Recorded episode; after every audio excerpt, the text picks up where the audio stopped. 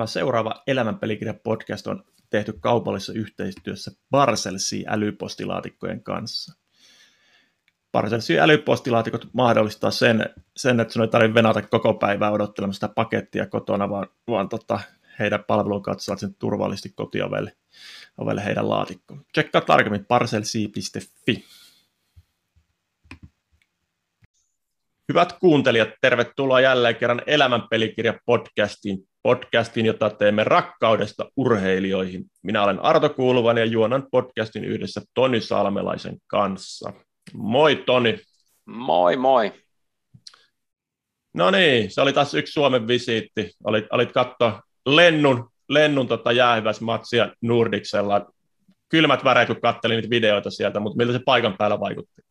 No kyllä, sitten kylmät väreet tuli ja itsellekin vanhoja muistoja ja upeita kun muistetaan ja, ja pelaajat saa sen muistohetken, sen, semmoisen rituaalin myös tota, jättää jäähyväiset niin, niin kuin koko yhteisölle ja, ja tämä, jos mikä, kasvattaa urheilukulttuuria kokonaisuudessa ja hienoa, kun Suomessa on alettu ottaa huomioon urheilijoita enemmän ja enemmän ja hoitaa näitä asioita paremmin.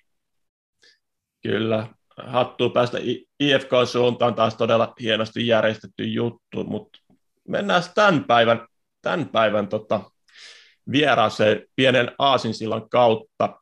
Ja nyt jo tässä vaiheessa sanotaan, että tämä jakso tullaan tekemään englanniksi, tehdään tämmöinen pieni testi, testi tällä kertaa. Mutta niin, mitä, mitä sulle tulee pyöräilystä mieleen?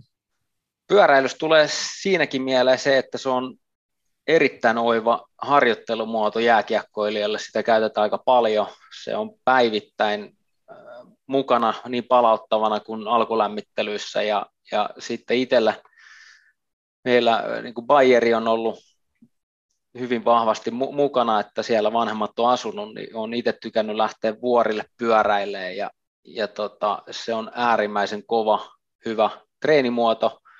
Äh, ja saksalaiset pelaajat onkin niin kuin aina aivan huippukunnossa ollut, koska ne viettää siellä hirveästi aikaa ja, ja tota, jalat toimii niin sanotusti, eivät väs, väsy ja maitohappukestävyys on huomattavasti kovempi kuin, kuin monella ja uskon, että se tulee nimenomaan tota, pyöräilykilometreistä, mitä ne käyttää. Käyvät, käyvät ihan joukkueena myös pyöräilee vuorilla ja sitten maantiepyörään. Yes, mutta mut näillä saatesanoilla, niin vaihdetaan kieli englanniksi ja otetaan sitä meidän vieras. So, welcome to the show, Kjell Carlström. Hi there. Um, very nice to be here. Great, great to have you. Uh, first of all, uh, you're one of the best Finnish cyclists ever. But how did it all all started? How did you become a, a cyclist? Well, actually, it was a. Um, would say it was a long story because uh, when I was really a small child, like uh, a few years old, and and I started uh, riding my bike. Um, the first time I remember riding with my my bike without training wheels, or what are they called? Um, yeah. It was with my my grandmom, and uh, and suddenly I I hear her voice further away like it was getting more distant more distant uh, five meters ten meters and then i realized ah i'm i'm riding my, myself. Um, so then uh, i stopped and i crashed. Uh, but since then I, I, I always really liked uh, riding my bike. And uh, we lived in the countryside so um, we had uh, 350 meters of gravel road to the asphalt road. And and I was allowed to ride back and forth on that uh, that uh, part. And when we were kids, we were playing around, and and there were different series in the in the television. So we we used to like uh, playing around like um, like like motorbikes and things like this. But then uh, one of my best. Um, where I actually went to daycare uh, with his family, uh, Matthias Hannus. He, he his father was one of the greatest cyclists in, in Finland at that time, uh, Harry Hannus. Um, he went to four different Olympics. He he competed in a lot of uh, big races, uh, including the Worlds, uh, where he got in the amateurs the fourth place um, as the best. So really, really top level at that time. But he never turned pro. Uh, if he would have turned pro, I think he could have had a, uh, maybe a longer or different career. But now he, he, he focused on, on being an amateur and, and getting really good good results there. Um, and maybe it was a little bit because of this. Uh, so my friend he started out riding his bike um, maybe at around 10 years old, uh, also competitively. And I had been uh, part of uh, Harry Hannus' uh, race, which is um, just a kids race. Um, every year there was one time this uh, this race, and uh, I competed several times in it. Uh, sometimes I won my class, and sometimes I didn't.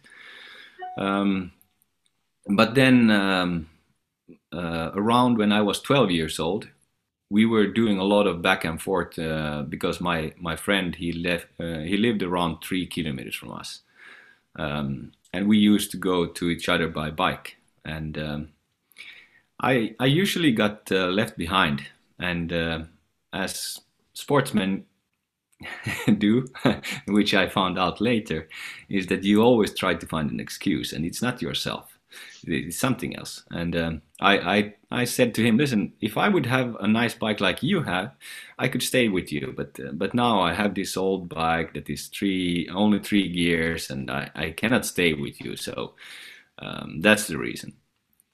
And then at a, a certain point, he got sick of hearing this. So he said, "Yeah, well, go and buy a real bike then, and we, we will compete and see who's better."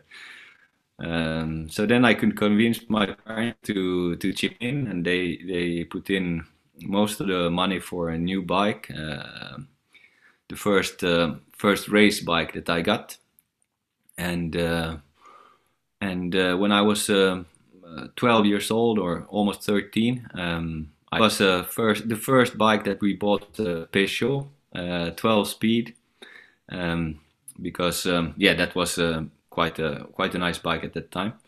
Um, and um, I started competing in in small races in Finland, and I was second to last, third to last, but never last. so the first it was all all about uh, yeah just uh, surviving so sort of in the race. Um, some crashes sometimes, but uh, but yeah, I never gave up, and and um, then it went on. How how did you continue? How, how did you feel and get into it? Like really like uh, riding the bike can be quite a meditative process uh, at least i feel so like but uh, uh what made you a competitor? Well i was actually i i really liked playing games and and uh, i played ice hockey a little bit. I played uh, volleyball. I played soccer. Um, so I liked all these games of of um, team games, let's say like this, and uh, also with my friends, uh, we always used to play something hockey or or whatever, whatever we could uh, find a ball somewhere, and we played with that. So uh, probably I could have, or I would have been more into those kinds of games if if my if we would have lived closer to the ice skating um, place in in in Porvoo, in my my home city. But my parents didn't want to be, uh, go back and forth all the time, so. Um, I, I, think that was one of the reasons. So I was always competitive. I, I liked that uh, that feeling of trying to be better than the rest and better than than the competitors, um, and sometimes even better than the ones in the same team. You know, uh, just trying to be be better.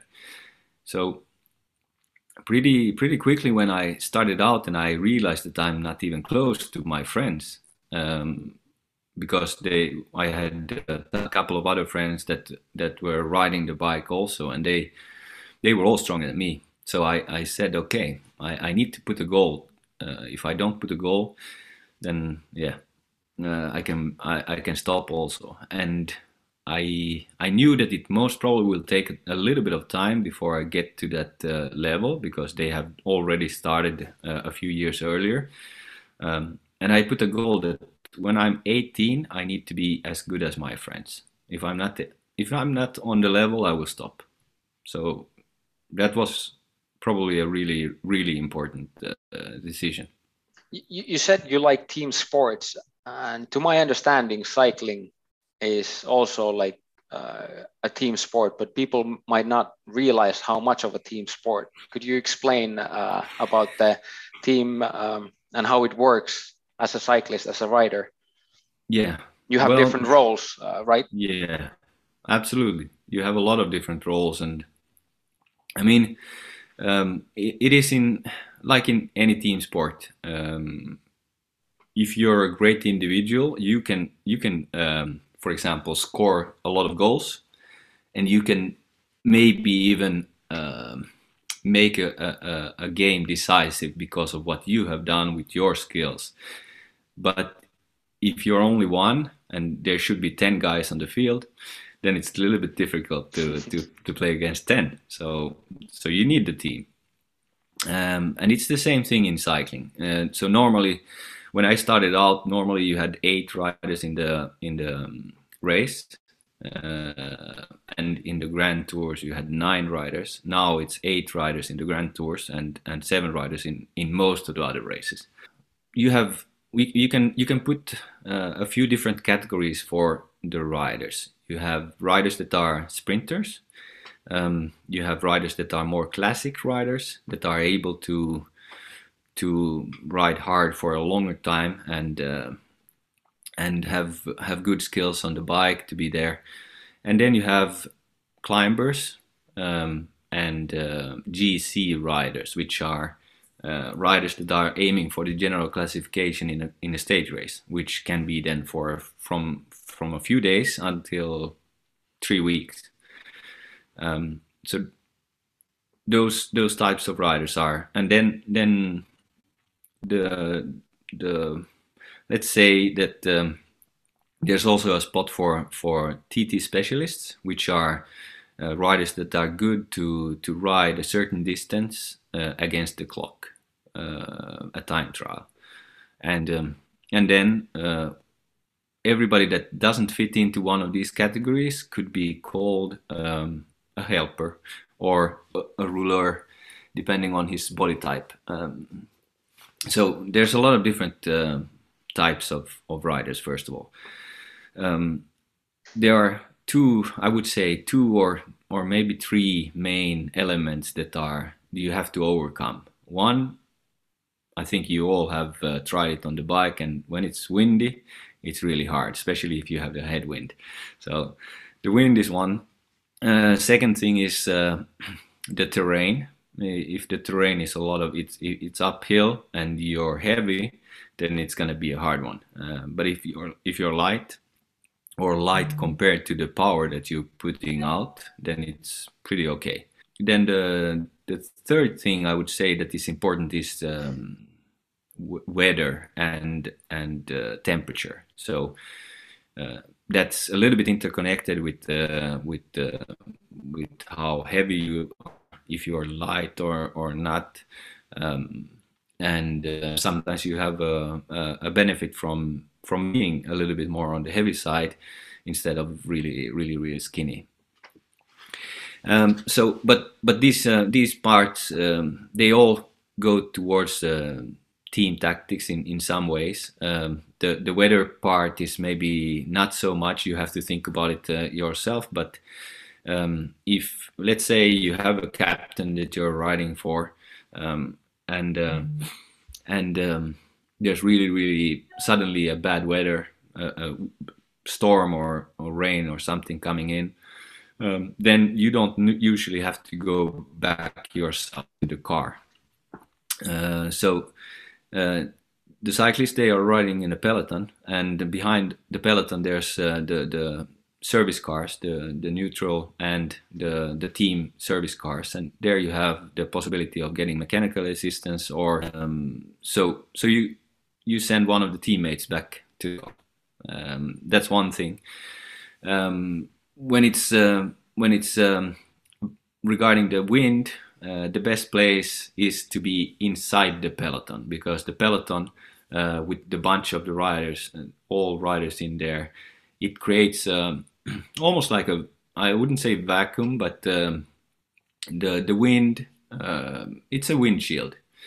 Uh, so when you are sitting in inside the peloton, in the middle of the peloton, you don't you don't almost feel the wind. And the guys that are in the front, they might be going full gas. Uh, let's say if your, your your speed is at 50 kilometers an hour, um, and uh, and and you sit in the middle of the peloton, and you don't you, you don't get tired. But uh, but the guys that are working in front, they they really are on the limit. They are pushing hard so then that, th- those are the, the, the the wind is of course a super important part but then um, when i talked about the bunch it is a, a, lot of riders that you can say that there are maybe uh, 200 of them or or nowadays a little bit less um, in in a race and um, the, the the road is only what is it seven meters or 10 meters wide so you cannot everybody cannot fit onto the road. Um, and that means that um, uh, when you come to a crucial point, and this, uh, for example, it could be a climb, it could be a corner before uh, a tricky section like um, cobblestones, or it could be a corner before coming into a windy section.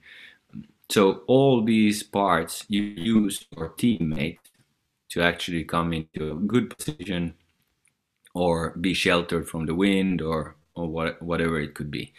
Um, and then, of course, if you're a sprinter, it's the same thing. Um, you're super strong for maybe 20 seconds, uh, but you have to do 200 kilometers before that. So, uh, in order for yourself to save energy, you need to have shelter from the riders that are your teammates. And um, and then when you come to the final 200 meters, then you're actually starting to put, to put out the, the maximum power that you have. Um, so that's in a, I would say, in a brief description uh, how how you can use your teammates. Um, it's also the same thing when you come to the, the, the mountains, for example. The most important thing is that you get into a good position so that you're um, more or less at the same uh, same spot as the other contenders in in the mountains, um, and then then it's up to you. That's really interesting. How about what was your role, and uh, also what is there a role that you would have uh, wanted to be because I, I, guess everybody knows the the main writers and then like always the, the role players so to speak are, are less known or less famous. So what was your role? Well it, it actually evolved. It wasn't always the same.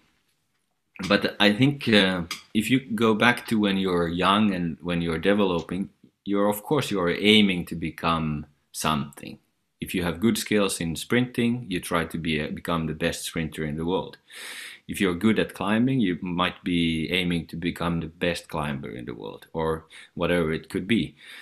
Um, and uh, I was at that time I was watching television, uh, Eurosport, and and uh, there was a guy named uh, uh, Miguel Indurain, who was uh, winning a lot in, in, in Grand Tours and especially the Tour de France. And of course, I, I was watching him and uh, I was thinking, hmm, that would be nice. Uh, but uh, but yeah, then when you you go on and you you understand a little bit more about your capacity and physical abilities, then you have to adapt and you have to understand okay where are my limits and what can i do and what can i not um, so i guess that i'm okay but not brilliant in time trial for example. I'm okay but not brilliant in sprinting. Um, i'm okay but not brilliant at climbing either. So i was a little bit of an all-rounder but not uh, not a star.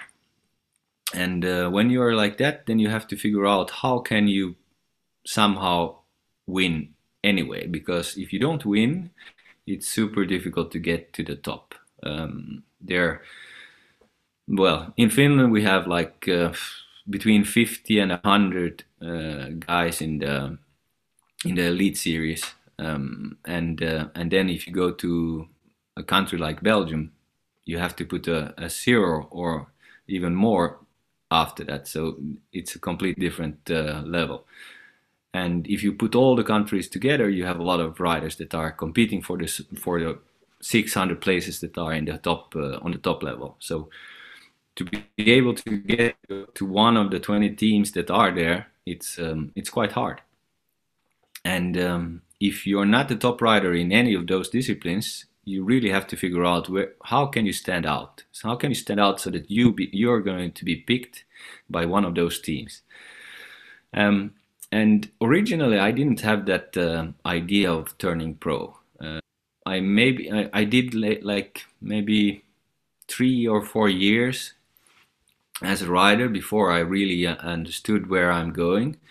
Um, and I had been pushing and pushing and getting getting a little bit better, and then I reached the level where I was as good as my my friends, uh, more or less when I was 18 years old, and I, I could enter into the um, national team of Finland, and um, and then we started going out to to race abroad, and then I saw again like, whew, my my friends were here, but those guys they are here, so I need to again bump it up to the next level, um, and uh, that it inspired me to to continue working. I, I, saw that I was getting better and better, so it was um, it was a constant evolu- uh, evolution of, of, of the the skills and the form, um, and um, and yeah, I, I think. Um, um, now I actually forgot what what was it that we were aiming for, but uh, your, uh, your your role, as you said, you were an all-arounder, but uh, what would you have wanted to be? And yeah. we, we, we can also jump into uh, your best moments as, a rider. Uh, you you had uh, success in, in Finland, uh, but also like in Tour de France. Uh, could you tell tell us more about that? Like I, I think Tour de France is the most famous uh, Grand Prix, or not sure even how, how you say it. but everybody knows that. Everyone who follows athlete, they, they know Tour de France. Yeah, absolutely. Uh, well, the thing was that I realized that I, am most probably not going to be a contender for the GC, for the, the, the general classification of grand, uh, a Grand Tour like the Tour de France. This maybe happened when I was uh, like um, 20 or something like this. Um, and um, and then I, I still needed to figure out a way to, to get to the top level because I was still an amateur. And um, and that was actually a defining moment because we were doing the the trips here and there in Europe. Um, and one time we went to to Tour of Denmark, and in Tour of Denmark there were a lot of pro riders, um, a lot of really good ones, and also stars that have been had been competing in in the Tour de France. For example, Bjarne Riis. Um, and Bjarne Riis he won um, once the the Tour de France, and um, and he he happened to start one minute behind me in the time trial, and uh, and after half of the the the time trial, which was 15 kilometers, so after seven kilometers more or less, he passed me, and there was a a tight corner to the right and then a tight corner to the left, and and it, a little bit uphill. Uh, when he came into the corner, he had to brake full gas and then sprint again just to break into the next corner, a little bit like a, a MotoGP. Um, and then uh, when I came to the corner, I didn't have to brake. So that was the speed difference between me and him. Um, and he won. He won the race, and and I was like almost uh, one of the last guys. Um, and uh, and that that for me it was super important because uh, then you, you know you you you always you had a, a um, a black background in, in cycling. There was a lot of uh, talk about doping. There was these scandals um, uh, happening a little bit later than, than this uh, this time that I, I was in Denmark. Uh, but of course, we speculated: how is it possible that this guy can be that much stronger than than us? Um, and why does he? How is it possible? Um, and that was because we didn't we didn't understand how much it can help from being professional riding your bike every day uh, thinking about what you eat thinking about how you live your life and how you how you sleep and everything but our solution was that most probably he they might be doing doping. Um, and then we had this uh, conversation about it, and I, I said to my friends, "Listen, I'm not gonna take anything, and if if I do, if I if I would have to do that, then I will stop. Uh, I prefer to stop than to risk my my my health or whatever." Um, and one of the friends said, and that was a little bit older, he said, "Listen, don't say something like this that you cannot keep in in five or ten years when you're a pro." And I said, yeah, but that's not me. Uh, I, I will stop before I, I try something like that because I want to sit um, in my rocking chair when I'm 70 and look at whatever trophies that I got and say, I did it. And, and for me, that was super defining also later in the, in the career. Um, at that moment, I didn't know if I would ever be a pro, but, um, but a few years after that, I had uh, been able to to refine my skills and understand where I could make the difference. And uh, I needed to go into a break, uh, which means that you escape from the, the, the bunch and you get a minute or two minutes or 10 minutes gap. And then the bunch starts to get uh, try to, to, to work the way back. It, it's part of tactics uh, because um, when you have teams, then you try to put pressure on the team that is the strongest or the team that has the leader. Uh, and that means that uh, that if there are people that are attacking a lot in the beginning, you cannot go after each attack because it's really tiring. Um, and if there are attacks happening for one hour or two hours, which it could be for 50 to 100 kilometers, it's almost impossible to cover everything. So it's better to relax it, uh, let the break go, and then you put your team up to work, and they slowly, slowly bring it back. And that, of course, it depends on how many people go in the break. But if you're smart, you're able to control that one also and, and try to limit the, the, the groups that are going to four or five people, and then it's much easier to control. If it's 20, it's a different story. But um, that way, I, I realized that my, my skill sets are made for attacking in the beginning and getting into a break of four or 10 people and trying to win from the break because I'm not slow. I'm, I'm quite fast, but I'm not a sprinter. So if I can uh, sprint from a reduced group, I actually have a chance. So for me, that was something that I, I really tried to do, and, and that pushed me also to the next level in in in in, in a physiology uh, because I was doing all these attacks and trying. Um, so then you have you, you try maybe 10 times and you get tired. And then you still need to finish the race. So um, yeah it's a it's a good training also. And uh, and because of this I, I, I, was able to win some uh, some race races um, just because I, I, I adopted a tactic and and could understand the dynamics of the race so that I knew when it's a good possibility and when it doesn't make any sense. Uh, and then you also learn tricks how to get into it and uh, following the correct rider so you see who's eager to go and, and so on. And um, that meant that yeah, I was I was good on a on a good level on all the different parts, but I think that the tactical aspect to it was the most important. Yeah, in in hockey we talk about hockey IQ. I, I guess you would call this the cyclist IQ that you have picking Maybe. your spots, understanding your uh, performance ab- abilities, and so on. Like that's that's very interesting. Uh, you competed three times in Tour de France. Yeah. Uh, was that your main goal, and and also where were your best moments as a rider uh, throughout your years? Actually, I, had a lot. Well, not a lot, but I had several different uh, great moments, and uh, they are spread out over the career.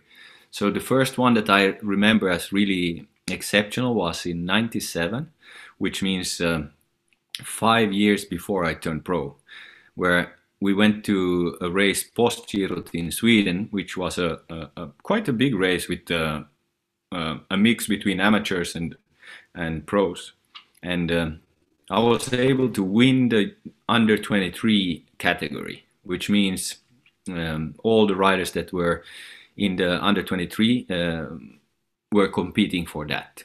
So every day it was a six day stage race.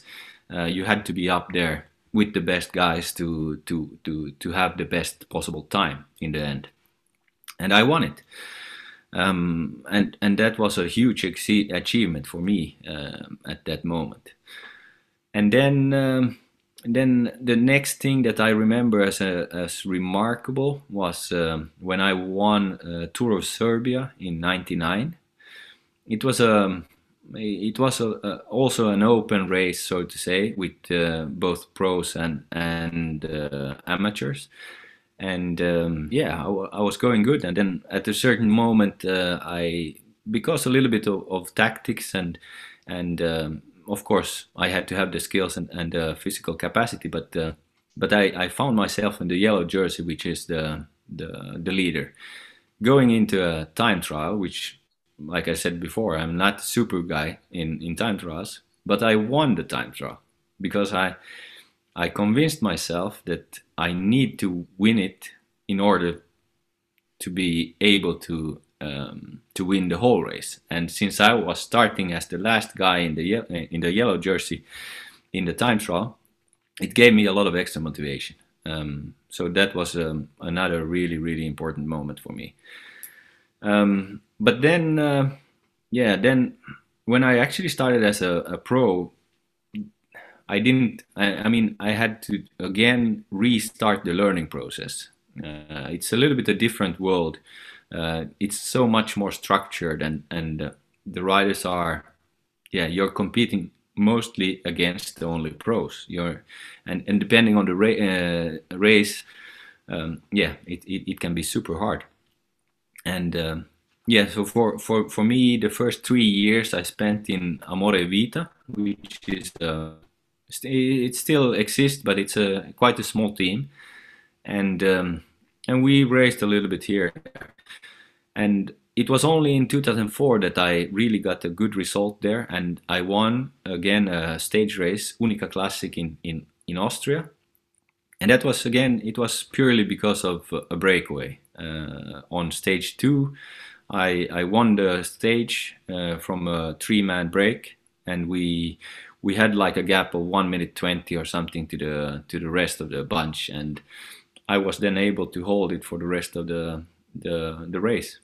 So again, it was a yeah a, a very important point of, of my career because this meant by this result I could step up to the highest level in Amore Vita, it was a second uh, second tier uh, team at that moment.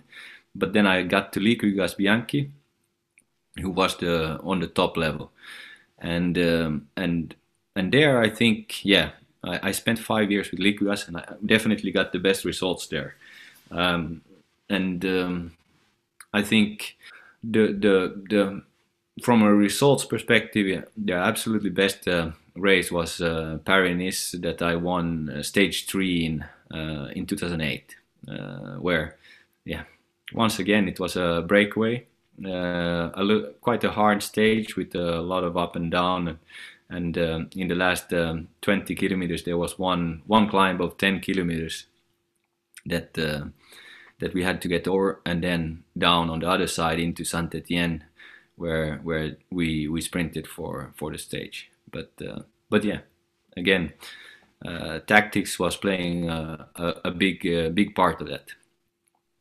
But I did yeah uh, the tour three times, um, and you know I think like it was the most important race, um, and it is also from a media perspective. I think because most of the attention on on all of these stage races are on the Tour de France. It's because they have organized it well. Um, it's in July when it's nice weather. People come out to watch, and I think that the fans and the public, it's the most important thing in in I, I think in any sport, um, because it creates the, the the feeling, it creates an atmosphere, that is so important for both the people that are doing the the race or the game and the fans and the the complete involvement of uh, of everybody. Um, and I think in in the tour there's always been a lot of uh, spectators, uh, and that creates that atmosphere. So. Uh, because of this all attention on, on, on this one race, yeah, of course, it, it is uh, super important. And um, for me, I, I, got the best result in, in one of the, the, the, tours in 2006 on a on stage eight. I was second in a race um, or in a stage. But at the same time, we also had really good uh, results with uh, with one of my teammates in.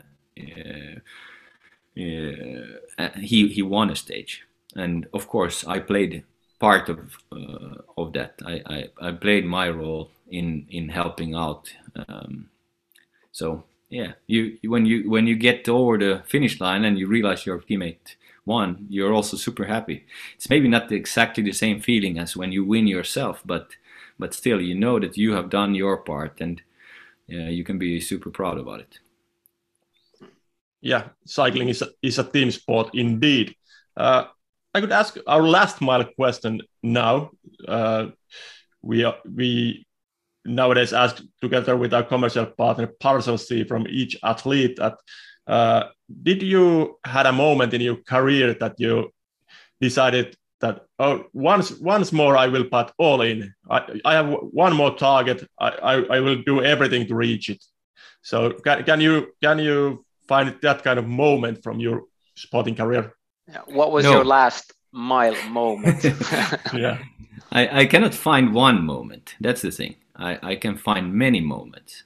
Yeah. Um, and I, I actually have to come back to the first point when I said if I'm not eight, when I'm 18 years old, if I'm not as good as my my friends, that was my first last mile. Because if I wouldn't have done that, I would have stopped. Second uh, last mile was um, 2001 when uh, I decided that if I cannot get a pro contract, I will stop. And in 2002, I was professional, even if it was a, a small team. But then that small team was not. It wasn't easy to to be there and tr- compete with the big teams. So in if I'm not in a better team by end of this year, I will stop. And I managed to win a race in Uniqa Classic and became uh, or got a pro contract with Liquigas.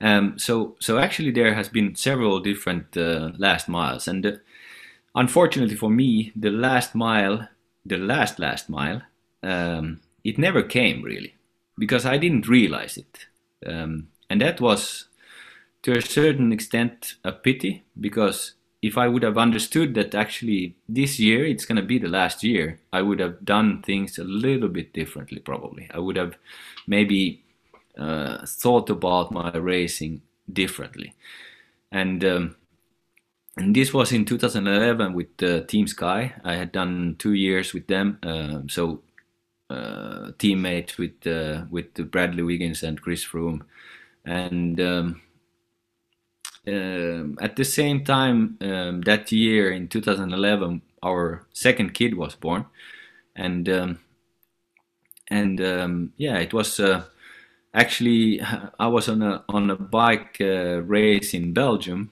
where my wife called me or sent me a message after the or during the stage that I read after the stage that yeah, now it's time. Uh, if you want to come, you should come now. so then I, I actually flew home. I, I stopped the race and I flew home to ha- be part of the the the kid's birth, and um, and that was a actually that was a um, sort of a crossroad because in theory I could have stayed there. I was doing good in the race. I was seventh in the GC or something like that when I stopped, and and instead I decided I, I would go home to to to attend the the the, the birth of my child, and um, yeah, in the end, a couple of weeks later, um, or even ten days later, I did my last race as a professional in in, in Italy, um, and that was it. Um, and it was only after my last race that I realized that that was my last race. That's very interesting. Like uh, very target oriented uh, goal setting you know kept your career going also achieving those achievements and goals uh, but then when the as you said the last mile came it kind of happened without realization what is happening yeah. like maybe lacking that uh, final targeted goal and then uh, as you said uh, you know uh, life happened uh, more important things as as children and, and so on. Uh, it makes a realization for for different things. Yeah absolutely. Yeah but but what happened then? Your your sporting career ended but uh, what's next? What was next? Or what did you do? Well um, I, I lived eight years in italy when when i was a pro but then in the last uh, few years of my career i, I moved to switzerland and um, and i lived there uh, and then when this career suddenly stopped um, i i was um, not anymore in the records of Finland. So I, I, I stayed in Switzerland as a as a uh, employed, and uh, of course you need to look for for jobs. And um, I I did a university degree in uh, bachelor degree uh, in informatics in 2008. I finished that um, thesis and. Um, and I, I thought, okay, let I'll try to, to find a job in, in the computer in this industry but I realized that without any experience and anything, it's super hard. So, so yeah, it was difficult. And then uh, I thought, okay, uh, maybe I can combine the business of uh, and my experience in cycling and training, and uh, and uh, create something together with with somebody else. So we started up a, uh, a couple of companies. Um, one is still active. It's called Resistentia. Uh, it's a coaching business, but but we haven't invested in the uh, programming.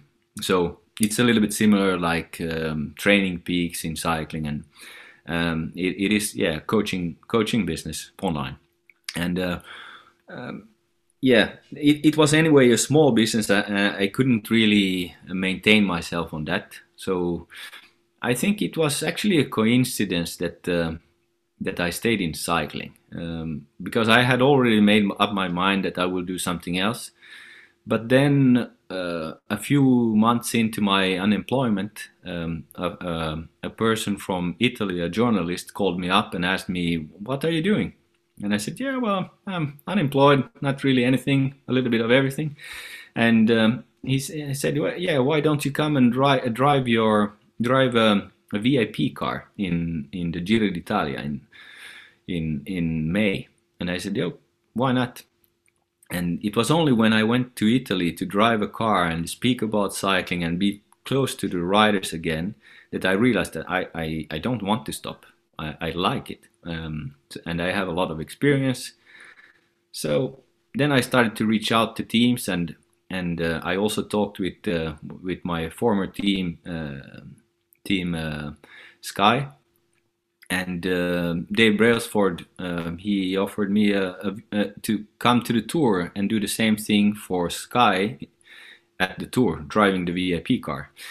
And um, and of course that um, yeah, I went there. Um, but then at the same time, I had also uh, applied for different jobs, and one of my friends in in Finland, he he suggested that I would come as a substitute teacher for a small school, actually my my own school where I went as, as a kid, and um, my mom uh, she she was a teacher, so it fit in. I, I knew a little bit what it was, and I said, yeah, why why not? I, I could try that, and they were in in need of having somebody, so it was a perfect mix.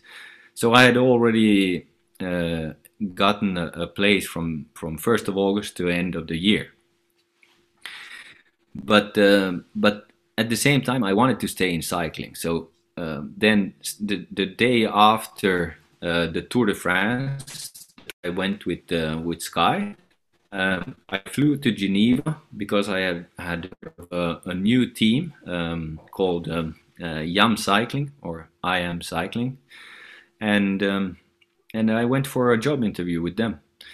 And because of the fact that I had been in Sky and I, I had quite a lot of experience from from that perspective, I think they were happy to to to have me, and and there's why where I started a, a different career, uh, sort of not as a professional anymore in in terms of a cyclist, but uh, but more uh, as a director sportif, which is uh, the guy that is sitting in the car and uh, and also doing a lot of other stuff uh, and and and deciding about the tactics of the team. And and for me that was uh, actually ironically when I was a rider I, I usually said no I'm never gonna be a DS. because I, I thought it was more like you, you, he's sitting in the car and it's not it's boring but uh, but uh, it proved me wrong. It was it wasn't boring. There we see like how we need to test things. We need to go and, and do the thing to to to find out. Uh, there, there was a gap of two years before, or th two, three years before you became the uh, director. Uh, one year. One, one year. One year. Yeah. Dur during that year, uh, we know about runners high. I, I'm, I'm sure, like in cycling, there's kind of high as well. Like did you did you feel uh, emotional of you know losing something or uh, how, how was that period? Yeah it was uh, i think in a way it was difficult but at the same time um, the the complication was maybe to uh, understand what i wanted to do. Um, and for me it was only a transition period of maybe four or five months. Because once I, I went back to or maybe six months.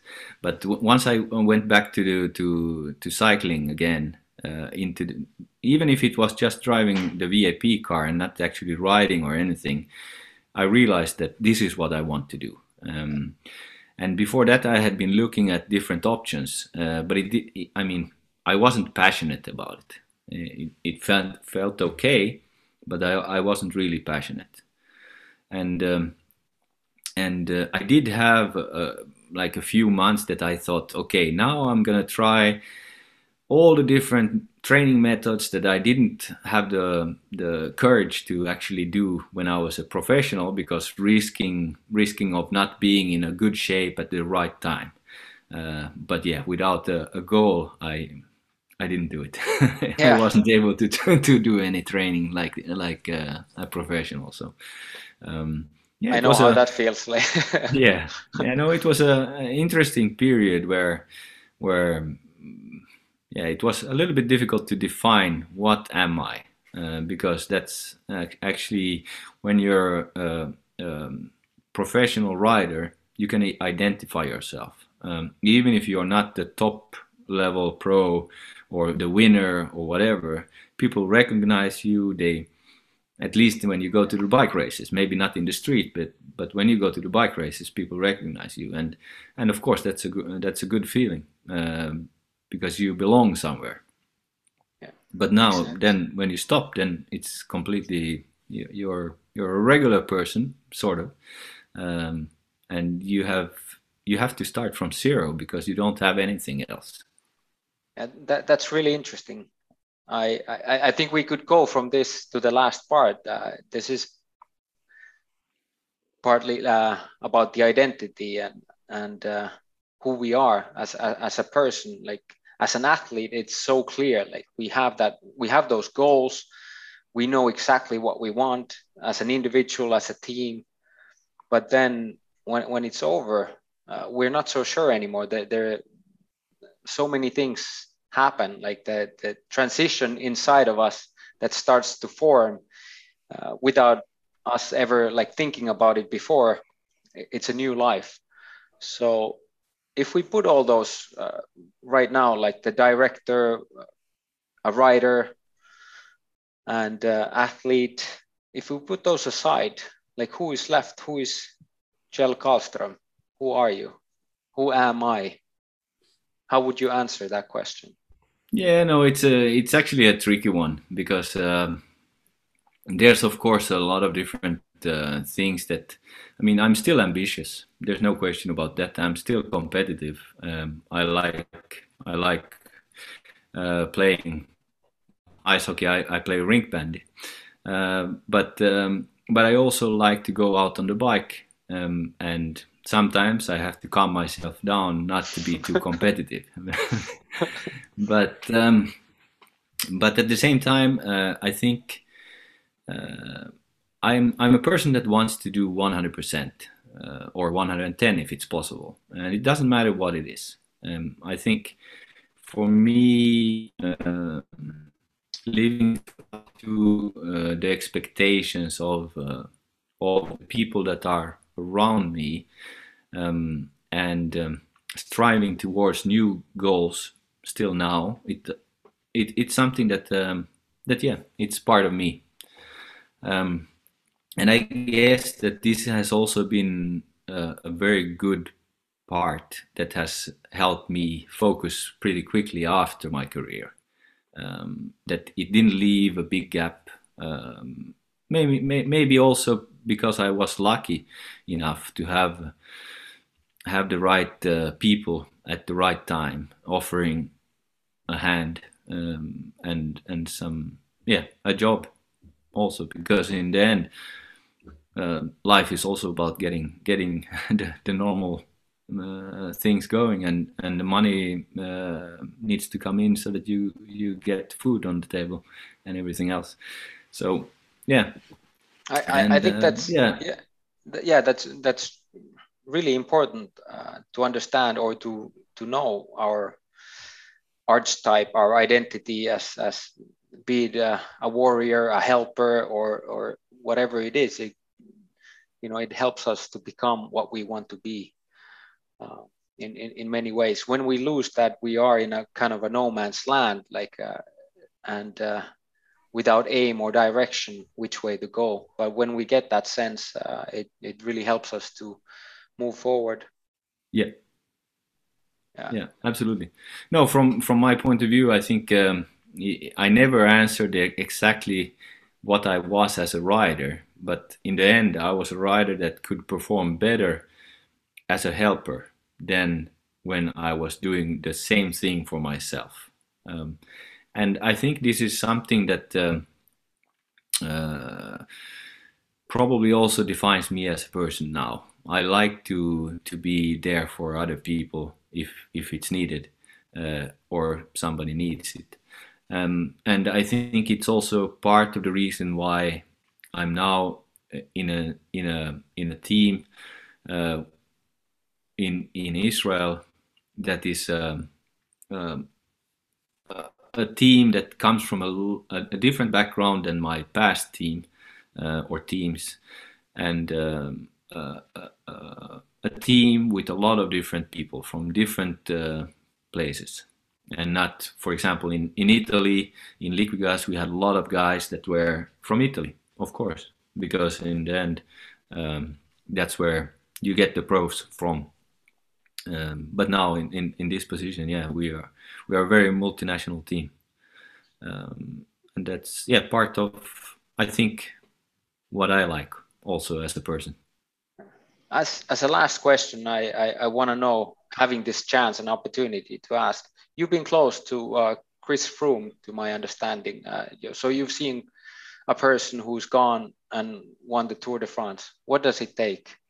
Like. Uh, like well I, I think the human abilities with the cycling are like uh, i don't know even what to say like i i would die.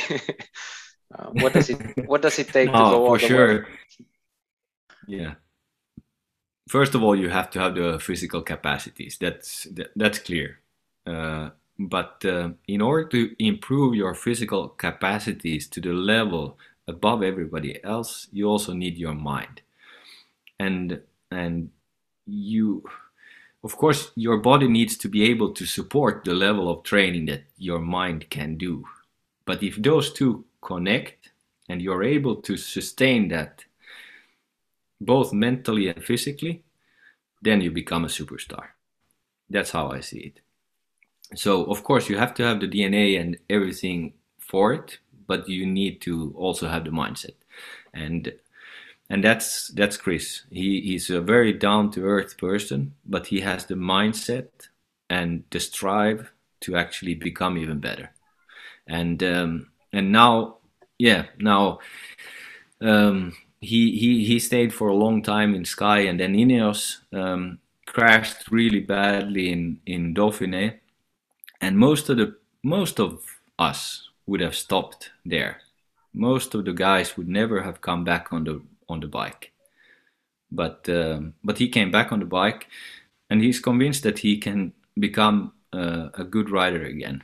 Um, and even if this year he has struggled a lot, but partly also because of other medical issues, which might or might not be related to to the actual crash, but but but his mindset is still there, and um, and that's I think that's the the most important thing in the end. If you don't have the head with uh, with the body, you will never succeed uh, in whatever you, you you would like to do. Uh, but you have to be convinced about it and uh, yeah, put your mind into it.